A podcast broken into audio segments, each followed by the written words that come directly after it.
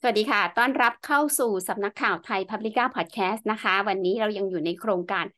เป็นหนี้ต้องมีวันจบนะคะ สนับสนุนโดยธนาคารแห่งประเทศไทยเราเดินทางมาถึง episode สุดท้ายแล้วค่ะ EP ที่10นะคะ วันนี้เราจะมีความพิเศษนิดหนึ่งนะคะ เพราะว่าวันนี้เราจะพบกับคุณจุลาลักษณ์พิบูลชน ผู้ช่วยผู้อำนวยการควบฝ่ายคุ้มครองและส่งเสริมผู้ใช้บริการทางการเงินนะคะ จะมาเล่าให้ฟังว่ากระบวนการที่เราจะคุ้มครองและก็ส่งเสริมผู้ใช้บริการทางการเงิน มันมีอะไรบ้าง สวัสดีค่ะ คุณคุณเอฟค่ะ สวัสดีค่ะคุณเอื้อง เป็นทางเอฟอะค่ะงานที่ทำมาเนี่ยก็คือมันจะเป็นงานด้านการให้ความรู้ทางการเงินนะการให้ความรู้ทางการเงินเนี่ยมันก็จะเหมือนกับเป็นการฉีดวัคซีนนะคะอืมมันอาจจะไม่ใช่งานไม่ใช่งานที่ใช้กฎเกณฑ์นะคะเอ่อบอกให้อาจจะบอกว่าธนาคารควรทำอย่างนั้นอย่างนี้อะไรเงี้ยนะคะอาจจะไม่ใช่งานอย่างเงี้ยแล้วก็งานด้านให้ความรู้ทางการเงินเนี่ยมันจะมาเน้นทางด้านฝั่งค้าหรือว่าฝั่งผู้บริโภคอืมมากกว่านะคะค่ะก็เป็นงานในลักษณะ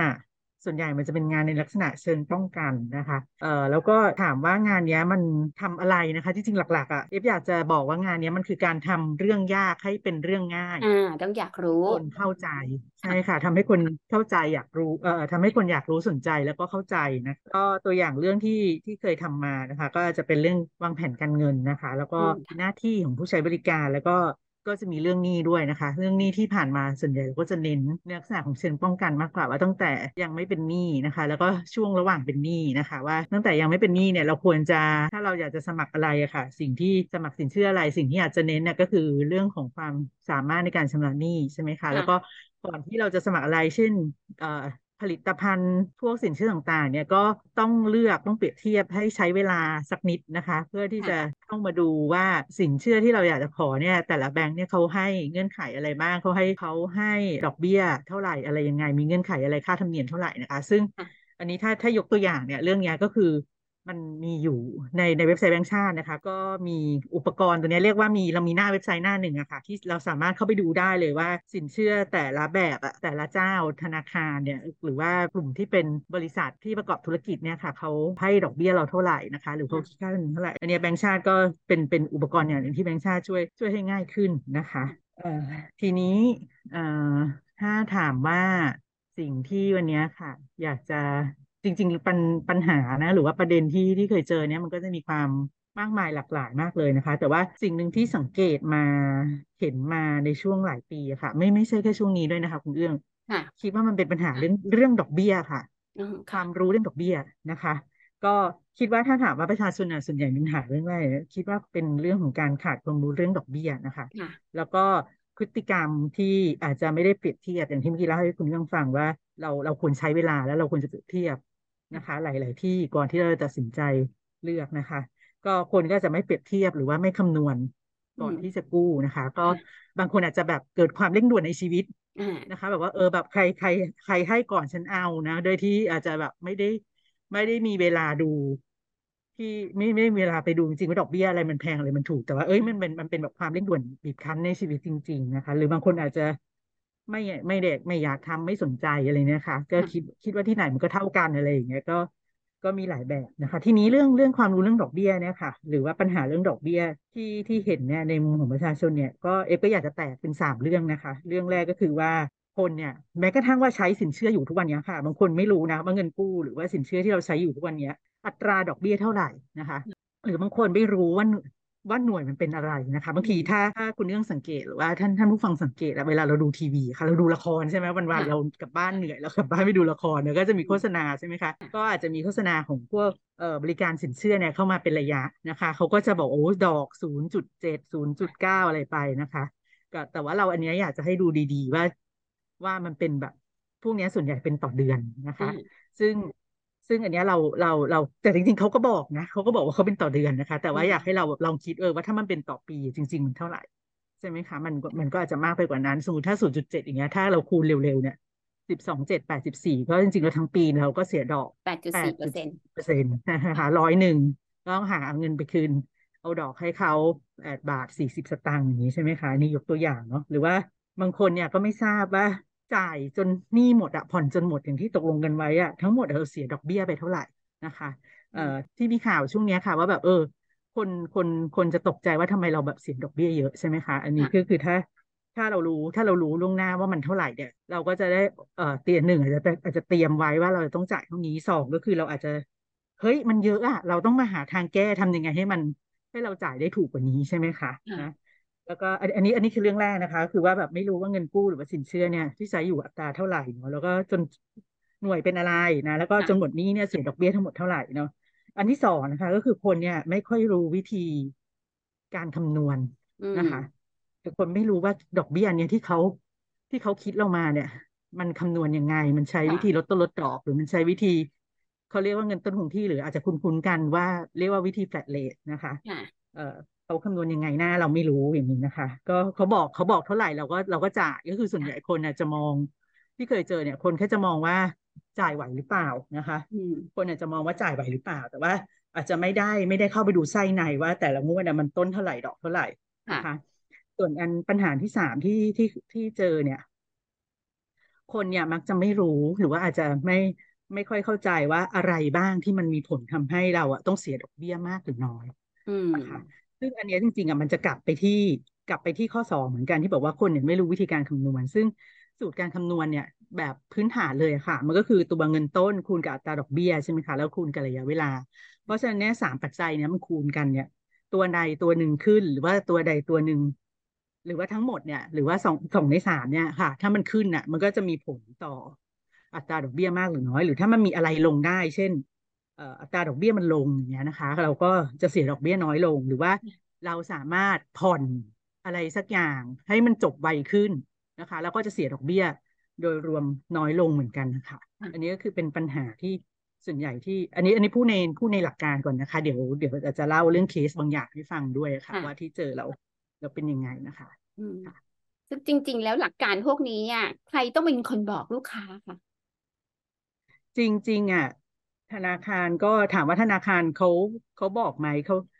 ก็มีคิดว่ามีเขาก็ควรจะต้องบอกกันนะคะ แล้วก็ที่ผ่านมาเนี่ยอย่างเวลาเรา เอ่ออย่างเวลาเราซื้อบ้านอย่างเงี้ยค่ะเอ่อเวลาเราซื้อบ้านเนี่ยเข้าใจว่าตอนนี้มันก็มีเกณฑ์ของทางสคบเหมือนกันว่าอะไรที่ที่ที่เป็นดอกเบี้ยเดี๋ยวโทษนะคะ อาจจะจำจำไม่แม่นค่ะเข้าใจว่าอะไรที่ใช้วิธีการลดต้นลดดอกหรือว่าผ่อนเป็นงวดอะไรประมาณนี้ค่ะ คือเอ่อ ทางทางผู้ให้กู้เขาต้องให้ตารางประมาณการมานะคะ ซึ่งซึ่งจริงตารางประมาณการเนี่ยมันก็มันก็ไม่เป๊ะหรอกเพราะว่า เพราะว่าบางทีอะค่ะ ดอกเบี้ยที่เราใช้มันจะเป็นดอกเบี้ยลอยตัวใช่ไหมคะถ้าเกิดว่าสถานการณ์เปลี่ยนไป มันก็ถ้ามันลอยขึ้น มันก็จะแพงขึ้นมันลดลง มันก็จะลดแต่ว่าเนี้ยมันก็คืออย่างน้อยมันทำให้เราเนี่ย มันทำให้เราเนี่ยได้รู้คร่าวๆนะคะว่าในอนาคตแต่ละเดือนเราต้องแบ่งเงินประมาณเท่าไหร่ของรายรายได้ของเราเนี่ยเพื่อเพื่อมาจ่ายพวกนี้ใช่ไหมคะ เอ่อแต่ว่าทีนี้เนี่ยถามคุณเรื่องถามได้น่าสนใจมากเลยว่าใครควรจะบอกหนึ่งชัดเจนที่สุดเลยก็คือ ลูกหนี้ควรจะบอกใช่ไหมคะเอ้ยไม่ใช่ลูกหนี้ขอโทษควรจะต้องบอกเจ้าหนี้ควรจะบอกนะคะ แล้วก็อันที่สองเนี่ยคือ หรือว่าจริง ๆอะ คิดว่าในหลายกรณีอะค่ะ ก็มันก็มีทั้งกรณีที่บอกไม่ชัดเจนอะไรอย่างนี้เหมือนกันนะก็ก็มีอยู่หรือว่ากรณีที่เขาอาจจะบอกเราแล้วแต่ว่าวันนั้นเราแบบเราไม่ได้ฟังไม่ได้สนใจนะคะ ก็มีมีกรณีที่ลูกหนี้ไม่ไม่ไม่ได้สนใจหรือว่าลืมไปแล้วอะไรเงี้ยก็มี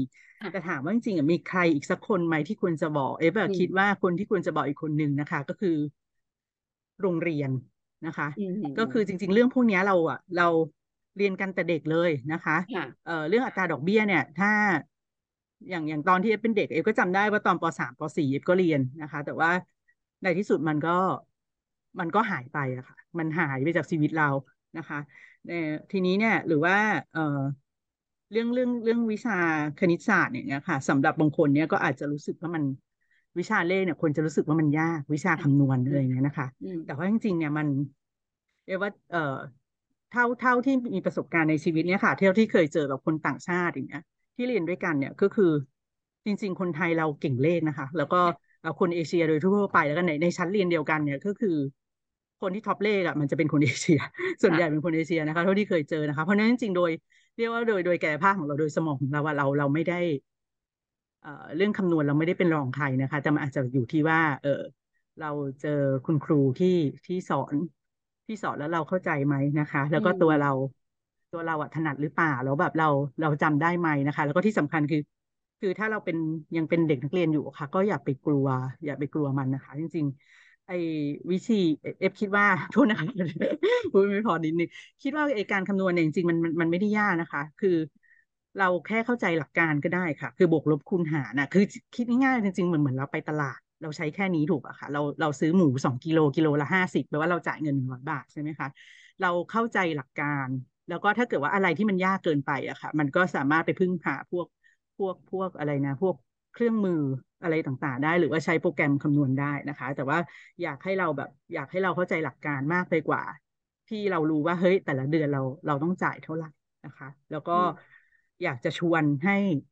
มองระยะยาวไปกว่าเดิมเนี่ยค่ะ จากที่เรามองแต่ว่าแต่ละเดือนแต่ละเดือนจะจะทำยังไงให้รอดใช่ไหมคะมองไปในระยะยาวด้วยว่าวันนี้เรารอดจริง แต่ว่าเฮ้ยมันมันเสียโอกาสไปเยอะเหมือนกันนะ ถ้าเกิดเรา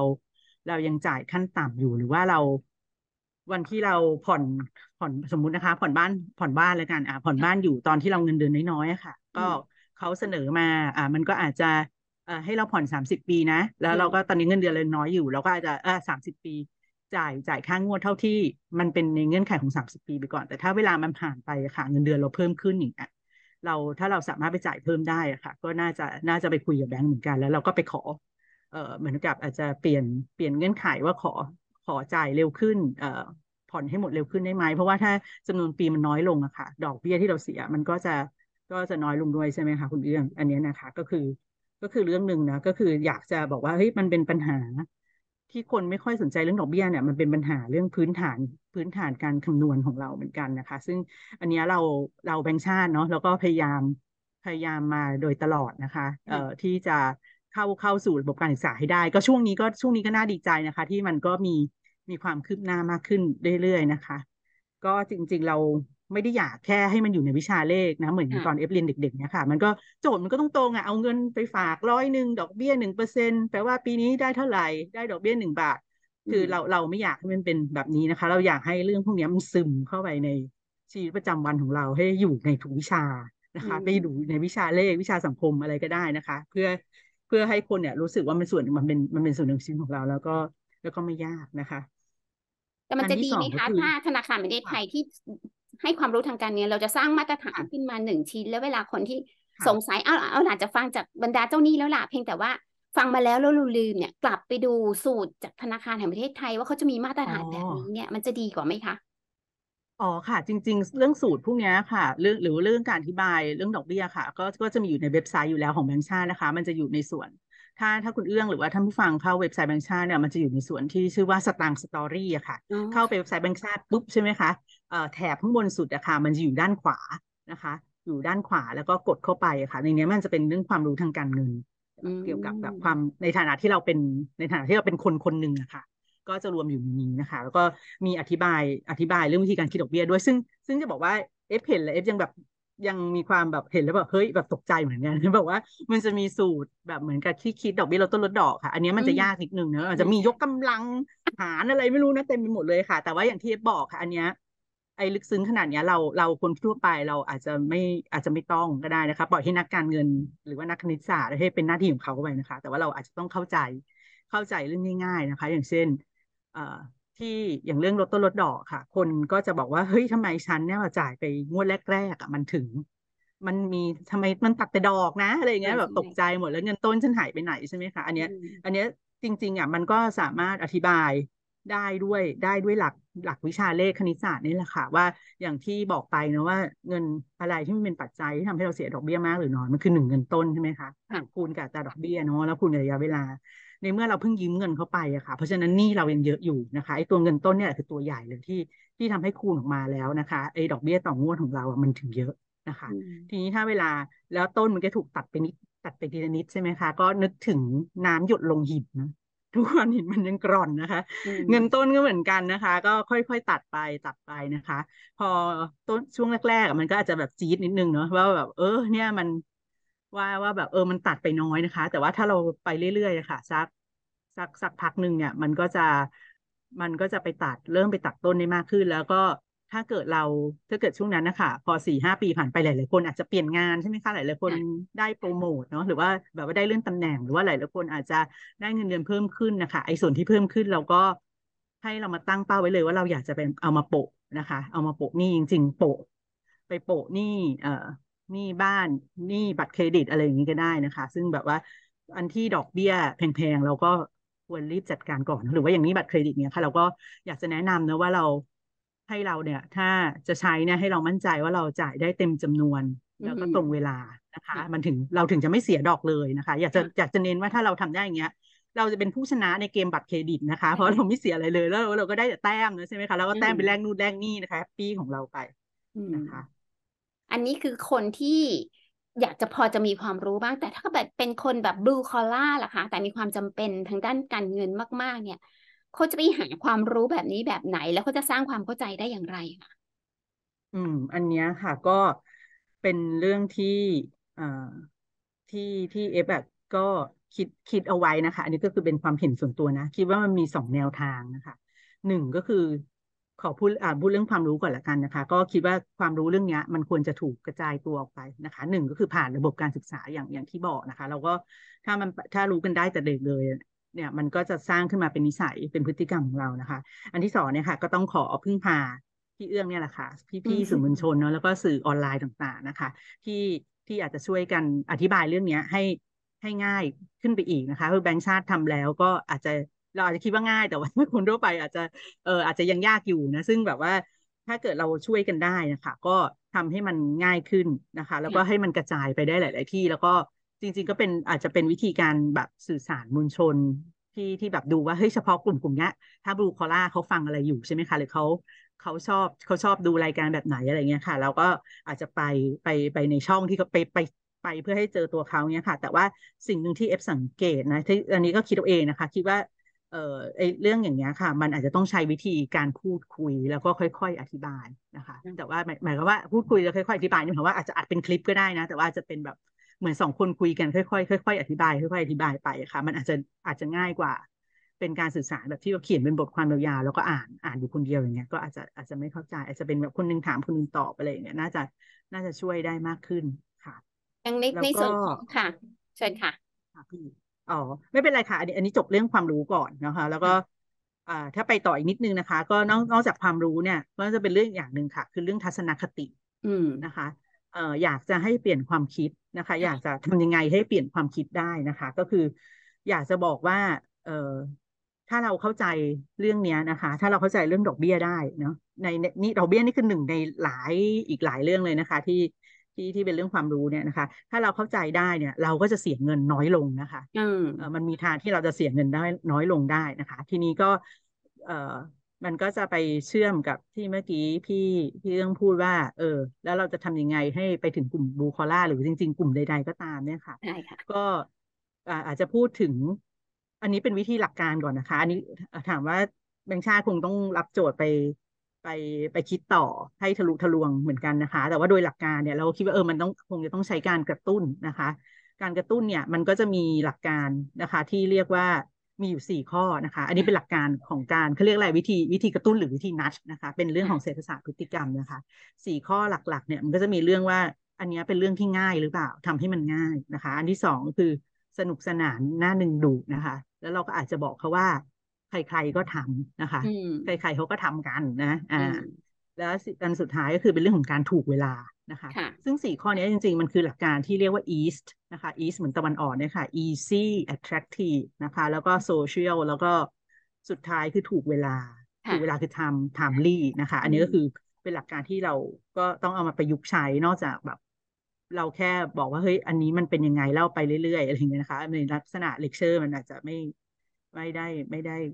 ซึมซับเข้าไปได้มากนะคะ ไม่ได้สามารถเข้าไปเรียนรู้หรือว่าเข้าเข้าใจได้ง่ายนะคะก็เดี๋ยว อันนี้ก็เป็นสิ่งที่แบงค์ชาติก็พยายามทำมานะคะเดี๋ยวก็คงคงจะต้องทำต่อไปเหมือนกันค่ะ อืมทำนี่ต้องทำตั้งแต่ระดับเด็กเด็กเล็กๆเลยใช่ไหมคะตั้งแต่เด็กเลย ใช่ค่ะคุณจะทำตั้งแต่เด็กเล็ก ๆ เลยอะค่ะ อืม เพื่อทำให้เขาไปสอนคุณพ่อคุณแม่อีกทีหนึ่งก็เขาอาจจะไม่อาจจะอาจจะยาก ไม่แน่ใจนะคะ ว่าแต่ก็มันมันก็เป็นไปได้นะว่าว่าเด็กอาจจะอาจจะมาบอกคุณพ่อคุณแม่ทีได้ แต่ว่าจริง ๆ อะ ตัว คือมันการที่เราได้เรียนรู้อะไรตั้งแต่เด็กอะค่ะ ส่วนใหญ่มันก็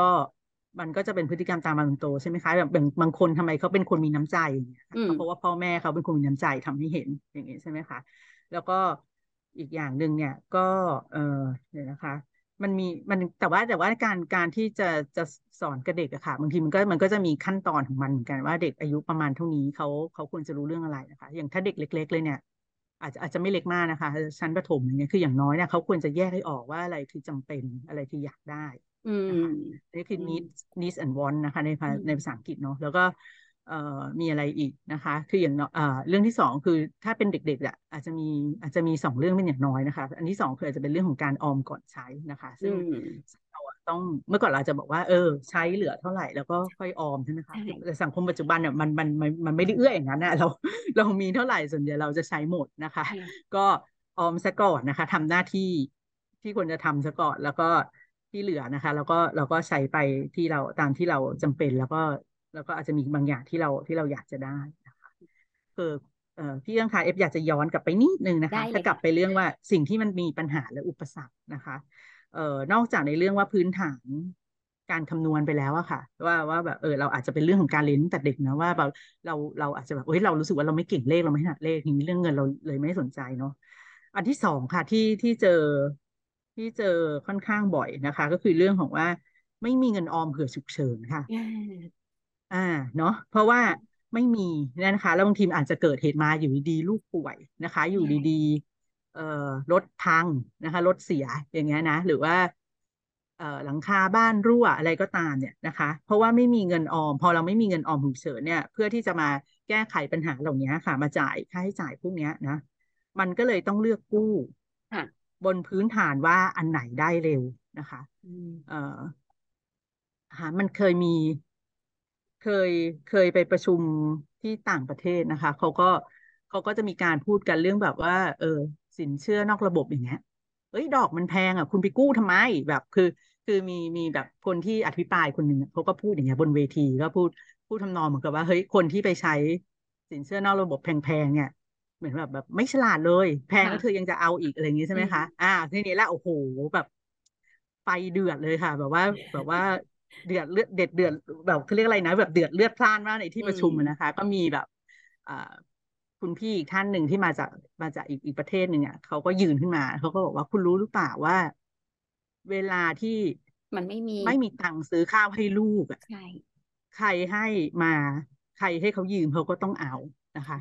อันเนี้ยคือ อันเนี้ยมันเป็นเรื่องมันเป็นเรื่องของคนเอ่อเหมือนว่าคนที่คนที่อยู่ในในภาวะที่แบบอัตคัดสุด ๆ นะคะเขาก็อืม เขาก็อาจจะไม่ค่อยไม่ค่อยมีทางเลือกเหมือนกันนะคะ แต่ว่าทีเนี้ยถ้าเกิดว่าเราถ้าเรายังพอทำได้อะค่ะ ก็อยากจะฝากนะคะ เงินออมก้อนแรกที่ควรจะมีในชีวิตเนี่ยค่ะ มันคือเงินออมเผื่อฉุกเฉินนี่แหละนะคะ เพื่อให้เราถึงเวลาที่เรามีเรื่องฉุกเฉินต้องใช้นะคะ ชีวิตเราก็ยังมีทางออกนะคือแล้วไม่ไม่ต้องไปใช้สินเชื่อ ต่างๆ ที่เขาโฆษณาด้วยซ้ำนะคะเพราะว่าสินเชื่อมันก็มีดอกเบี้ยใช่ไหมคะใช่ค่ะแต่ว่าอ่าถ้าถ้าไม่พอไม่มีจริงๆมันก็มันก็อาจจะต้องใช้ แต่ว่าถ้าเรามีเงินออมเผื่อฉุกเฉินก้อนเนี้ยเราก็จะสบายนะคะ แบบว่าอ่าถึงมีเรื่องก็ไม่เป็นไร เพราะว่าเรามีเงินส่วนหนึ่งไว้แล้วนะคะ หรือว่าจริงๆเนี่ยมันก็เคยมีงานวิจัยเหมือนกันว่า จริงๆอะคนในสังคมเนี่ยค่ะ มันมีคนที่มีรายได้หลายระดับใช่ไหมคะ บางคนจนจนมากจนที่สุดไปอย่างเงี้ยใช่ไหมคะ แล้วเขาก็บอกว่ากลุ่ม กลุ่มที่อยู่ล่างสุดๆเลยอะค่ะ บางทีเนี่ยเขาอะจำใจกู้เนาะเพราะว่าเขาคือเขาไม่มีสภาพคล่องเลยอย่างเงี้ยค่ะ เพราะฉะนั้นเนี่ยกลุ่มเนี้ยคือสิ่งที่สิ่งที่ควรจะช่วยอะมันควรจะช่วยด้วยสวัสดิการอืนะคะมหรือว่าช่วยแบบมูลในรูปแบบมูลนิธิไปเลยนะคะ คือให้เงินเขาไปตั้งตัวก่อนอืมนะคะ อาจจะความรู้ทางการเงินบางทีมันก็มันก็อาจจะไม่ได้ช่วยได้ในทุกกรณีไปอะค่ะ เหมือนกับถ้าเราจะสอนคนว่ายน้ำอะค่ะคุณเรื่องแล้วเรารู้สึกว่า ในสระเนี้ยมันไม่มีน้ำอะค่ะเขาก็ได้แต่ท่า ก็จะใช่เขาก็จะว่ายจริงไม่ได้เหมือนกันนะคะ อาจจะอาจจะเป็นอันเนี้ยอาจจะเป็นอาจจะเป็นแบบว่ากลุ่มกลุ่มพิเศษจริง ๆ ที่ที่เราอาจจะจะจะต้องแยกออกไปให้ให้ให้ทางภาครัฐเนี่ย หรือว่าเอ่อคนใจดีเนี่ยให้ความช่วยเหลือด้วยด้วยวิธีพิเศษไปอะนะคะ ทีนี้ถ้าบอกว่าต้องออมก่อนก่อนที่จะใช้จ่าย สมมติว่ามีเงินหนึ่งร้อยบาทเนี่ย เราควรจะต้องออมสักเท่าไหร่คะ ออมฉุกเฉินอืออมมปกค่ะติแล้วถึงจะใช้จ่าย มันต้องเป็นกี่สัดสัดส่วนมันเป็นเปอร์เซ็นต์เท่าไหร่สำหรับสังคมแบบนี้คะค่ะ จริง ๆ อะ ถ้าถ้าในภาวะปกตินะคะ ก็อยากจะแนะนำว่ามีสมมติว่ามีร้อยบาทเนี่ยอยากจะให้ออมสักยี่สิบห้าบาทนะคะ หรือว่าหนึ่งในสี่เนาะค่ะอ่า แต่ว่าทีเนี้ยบางคนก็อาจจะรู้สึกว่าช่วงเนี้ย ยังมีภาระอยู่มากนะคะ หรือว่าเพิ่งจะเริ่มทำงานเองนะคะอืมก็น้องๆที่เพิ่งเริ่มทำงานหลายคนนะก็อาจจะแบบเงินเดือนหนึ่งเงินเดือนยังน้อยอยู่สองเออเนี่ยเรา กลายเป็นเสาหลักของที่บ้านแล้วนะ เราต้องส่งเงินกลับไปบ้านด้วยนะคะ มีค่ะมีคนไทยเยอะมากเลยนะคะ ที่ที่ที่ต้องส่งเงินกลับบ้านนะคะค่ะที่ที่เราเคยเหมือนแบบเอ่อเหมือนเรามี Facebook เนี่ยค่ะเราก็มีวันหนึ่งที่เราแบบให้ให้คนมาเขียนความเห็นเนาะแล้วมันได้ความเห็นส่วนหนึ่งเยอะมากเลยว่าส่งเงินกลับบ้านส่งเงินกลับบ้านแต่พอดีจำโจทย์ไม่ได้แล้วนะคะก็แบบอ๋อโอเคนี่มันคือมันคือวิถีชีวิตคนไทยนะคะอืมก็ก็อาจจะมีภาระเยอะนะคะ ทีนี้ถ้าเกิดว่าเราเรายังแบบ มาถึงยี่ห้าเปอร์เซ็นหรือว่าหนึ่งในสี่ไม่ได้ค่ะ อยากขอสักสิบเปอร์เซ็นก็ยังดีนะคะร้อยหนึ่งเก็บสิบบาทนะคะ แล้วเราก็เราก็ค่อยๆเก็บไปนะคะเอ่อวันนี้อาจจะยังน้อยหน่อยแต่ว่าเดี๋ยวถ้าเวลาผ่านไปอะค่ะเรา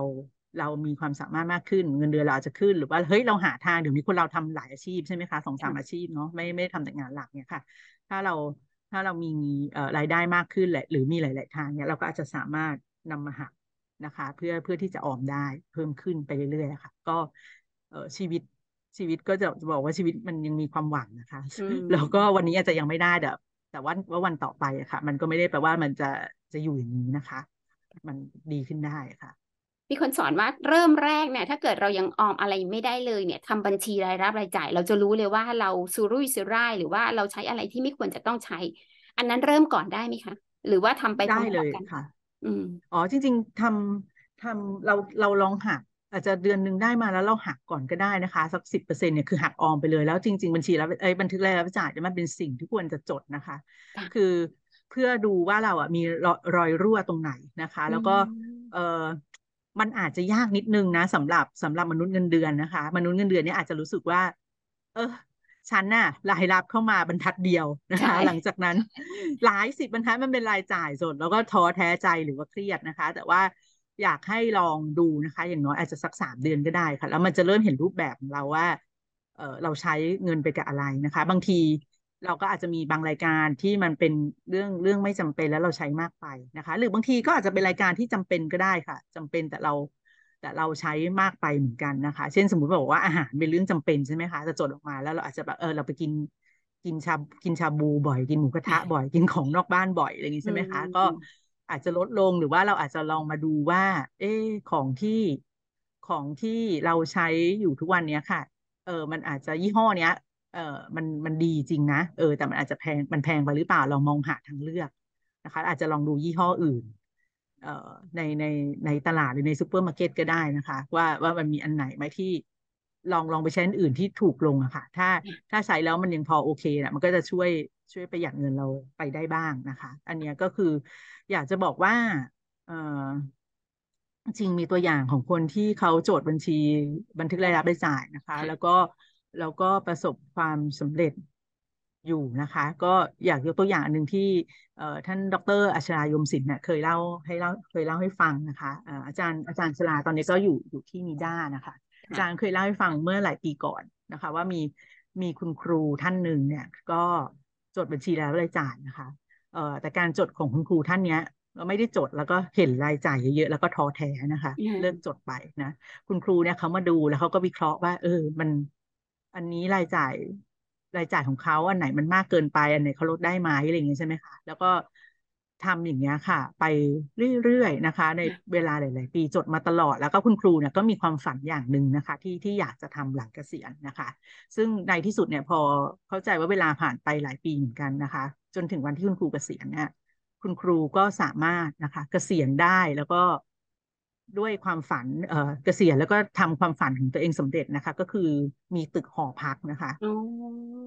ให้ให้เช่าเก็บกินไปช่วงหลังเกษียณนะคะอืมก็นอกจากนอกจากรายได้จากเข้าใจว่านอกจากรายได้จากเงินมันมาเนี่ยคุณครูก็จะมีรายได้จากจากการเป็นเจ้าของหอพัก แล้วก็ให้เช่าตรงเนี้ยค่ะ ด้วยนะคะ ซึ่งพื้นฐานเนี่ยมันมาจากการจดบัญชีรายรับรายจ่ายที่ค่ะที่จดแล้วก็มาดูว่ามันมีรายการอะไรนะคะ แล้วก็ที่ที่จะลดได้ปรับได้นะคะ แล้วก็แล้วก็จัดการมันค่ะ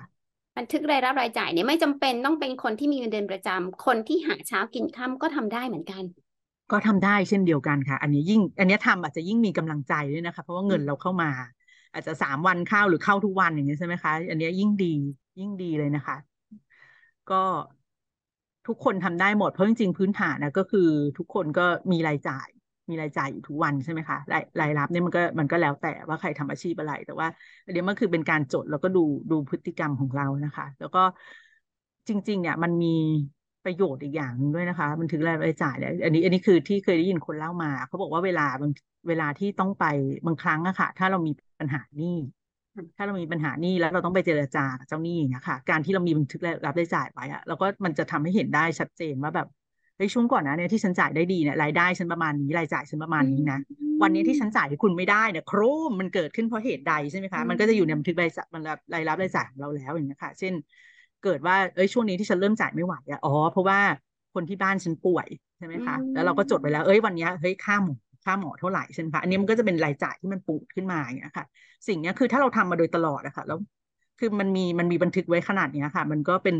เป็นหลักเป็นฐานได้นะคะ อันนี้ก็ช่วยช่วยเราได้อย่างหนึ่งเหมือนกันนะคะ ก็อืมอาจจะอาจจะรู้สึกว่ามันเหนื่อยหรืออะไรอย่างเงี้ยนะคะ แบบว่าหรือว่าคิดว่าไม่อยากจดขี้เกียจจดนะคะ แต่ว่าจริงๆอะมันทำได้หลายหลายแนวเลยค่ะคุณเอื้องนะคะแล้วก็ท่านผู้ฟังด้วยนะคะบางคนอาจจะยังชอบจดใส่กระดาษนะใส่สมุดตีตารางได้เลยไม่มีปัญหานะคะอืมก็เขียนรายการนะคะ แล้วก็อาจจะรายรับรายอ่ารายการแล้วก็จำนวนเงินใช่ไหมคะตรงจำนวนเงินเนี่ยก็อาจจะแยกแยกเป็นจำเป็นไม่จำเป็นด้วยยิ่งดีนะคะ แล้วก็ หรือว่าเราอยากจะใช้ใช้แอปเดี๋ยวนี้ก็มีแอปเยอะแยะนะคะ ในในมือถือเนี่ยก็อืมใช่ไหมคะแบบจ่ายเงินปุ๊บอ่ากดเข้าไปปั๊บอะไรเงี้ยนะกรอกเข้าไปเลยนะคะหรืออย่างอย่างที่เอฟใช้อยู่เอฟใช้ Excel เอาแล้วค่ะก็กลับไปบ้านอ่ากลับไปบ้านทุกวันเราก็จะไปกรอกตามช่องตามช่องว่าเรามีค่าใช้จ่ายอะไรบ้างเนี่ยค่ะ แล้วก็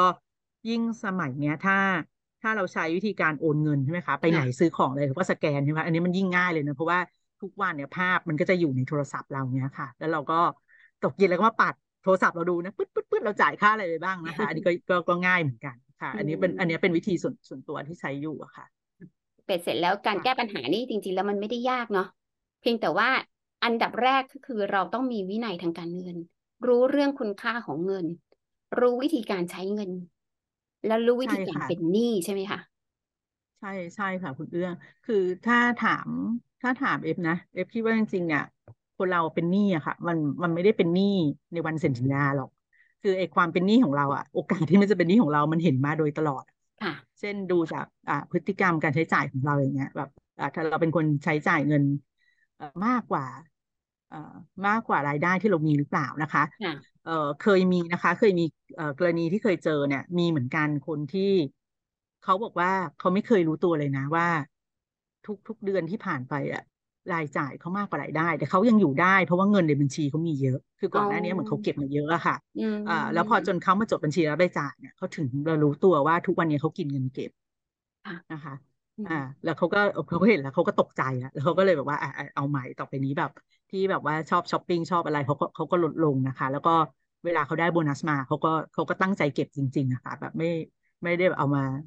ไม่ได้เอามาแบบ เออฉันไปซื้ออะไรแพงๆให้ตัวเองดีกว่า จริง ๆ ให้ของขวัญตัวเองเนี่ยไม่ไม่ใช่เรื่องผิดนะคะทำได้นะค่ะอ่าทำได้ทำได้ แต่ว่าก็อาจจะต้องว่าได้เงินก้อนหนึ่งมาแล้วเราควรจะอ่าแบ่งแบ่งส่วนหนึ่งอ่าให้ของขวัญตัวเองบ้าง แล้วก็แล้วก็อย่าลืมถึงอนาคตของเราหรือว่าเหตุฉุกเฉินของเราอย่างเงี้ยค่ะ ต้องต้องต้องบริหารจัดการไปเหมือนกันค่ะอืมวันนี้ได้รับความรู้เยอะมากเลยค่ะ ว่าเริ่มต้นของเราเนี่ย เรามีวินัยก่อนแล้วกัน แล้วเรารู้ว่าเราควรจะต้อง ออมก่อนใช้ไม่ใช่ ไม่ใช่ใช้แล้วเหลือถึงจะไปออม แต่ต้องออมก่อนค่ะอันดับแรกเลยนะคะ อืมค่ะอืมค่ะโอเคค่ะ วันนี้ต้องขอบคุณคุณเอฟมากเลยค่ะ ที่มาค่ะมา จบ episode ของเป็นหนี้ต้องมีวันหมดด้วยวิธีความรู้แบบง่ายๆ แล้วก็เป็นเรื่องที่ทำได้แล้วทำประจำมันจะซึมซาบเข้าไปในหัวใจของเรา จนถึงวันนั้นเรามีเป้าหมาย เรามีวิธีการที่จะแก้ปัญหานี้ได้ ต้องขอบคุณมากเลยนะคะ คุณเอฟค่ะ คุณจุลลักษณ์ค่ะพิบูลชน ผู้ช่วยผู้บริการควบฝ่ายและส่งเสริมผู้ใช้บริการทางการเงินธนาคารแห่งประเทศไทยขอบคุณค่ะ สวัสดีค่ะขอบคุณมากค่ะคุณเรื่องค่ะ สวัสดีท่านผู้ฟังทุกท่านค่ะ คุณผู้ฟังสามารถอ่านเนื้อหาสัมภาษณ์ได้ที่เว็บไซต์ไทยพับลิก้าค่ะ อย่าลืม Subscribe กดติดตามที่ช่องทาง Facebook SoundCloud Apple Podcast Google Podcast Spotify และนี่คือ เป็นหนี่ต้องมีวันจบพอดแคสต์ที่คุณต้องฟัง โดยสำนักข่าวไทยพับลิก้า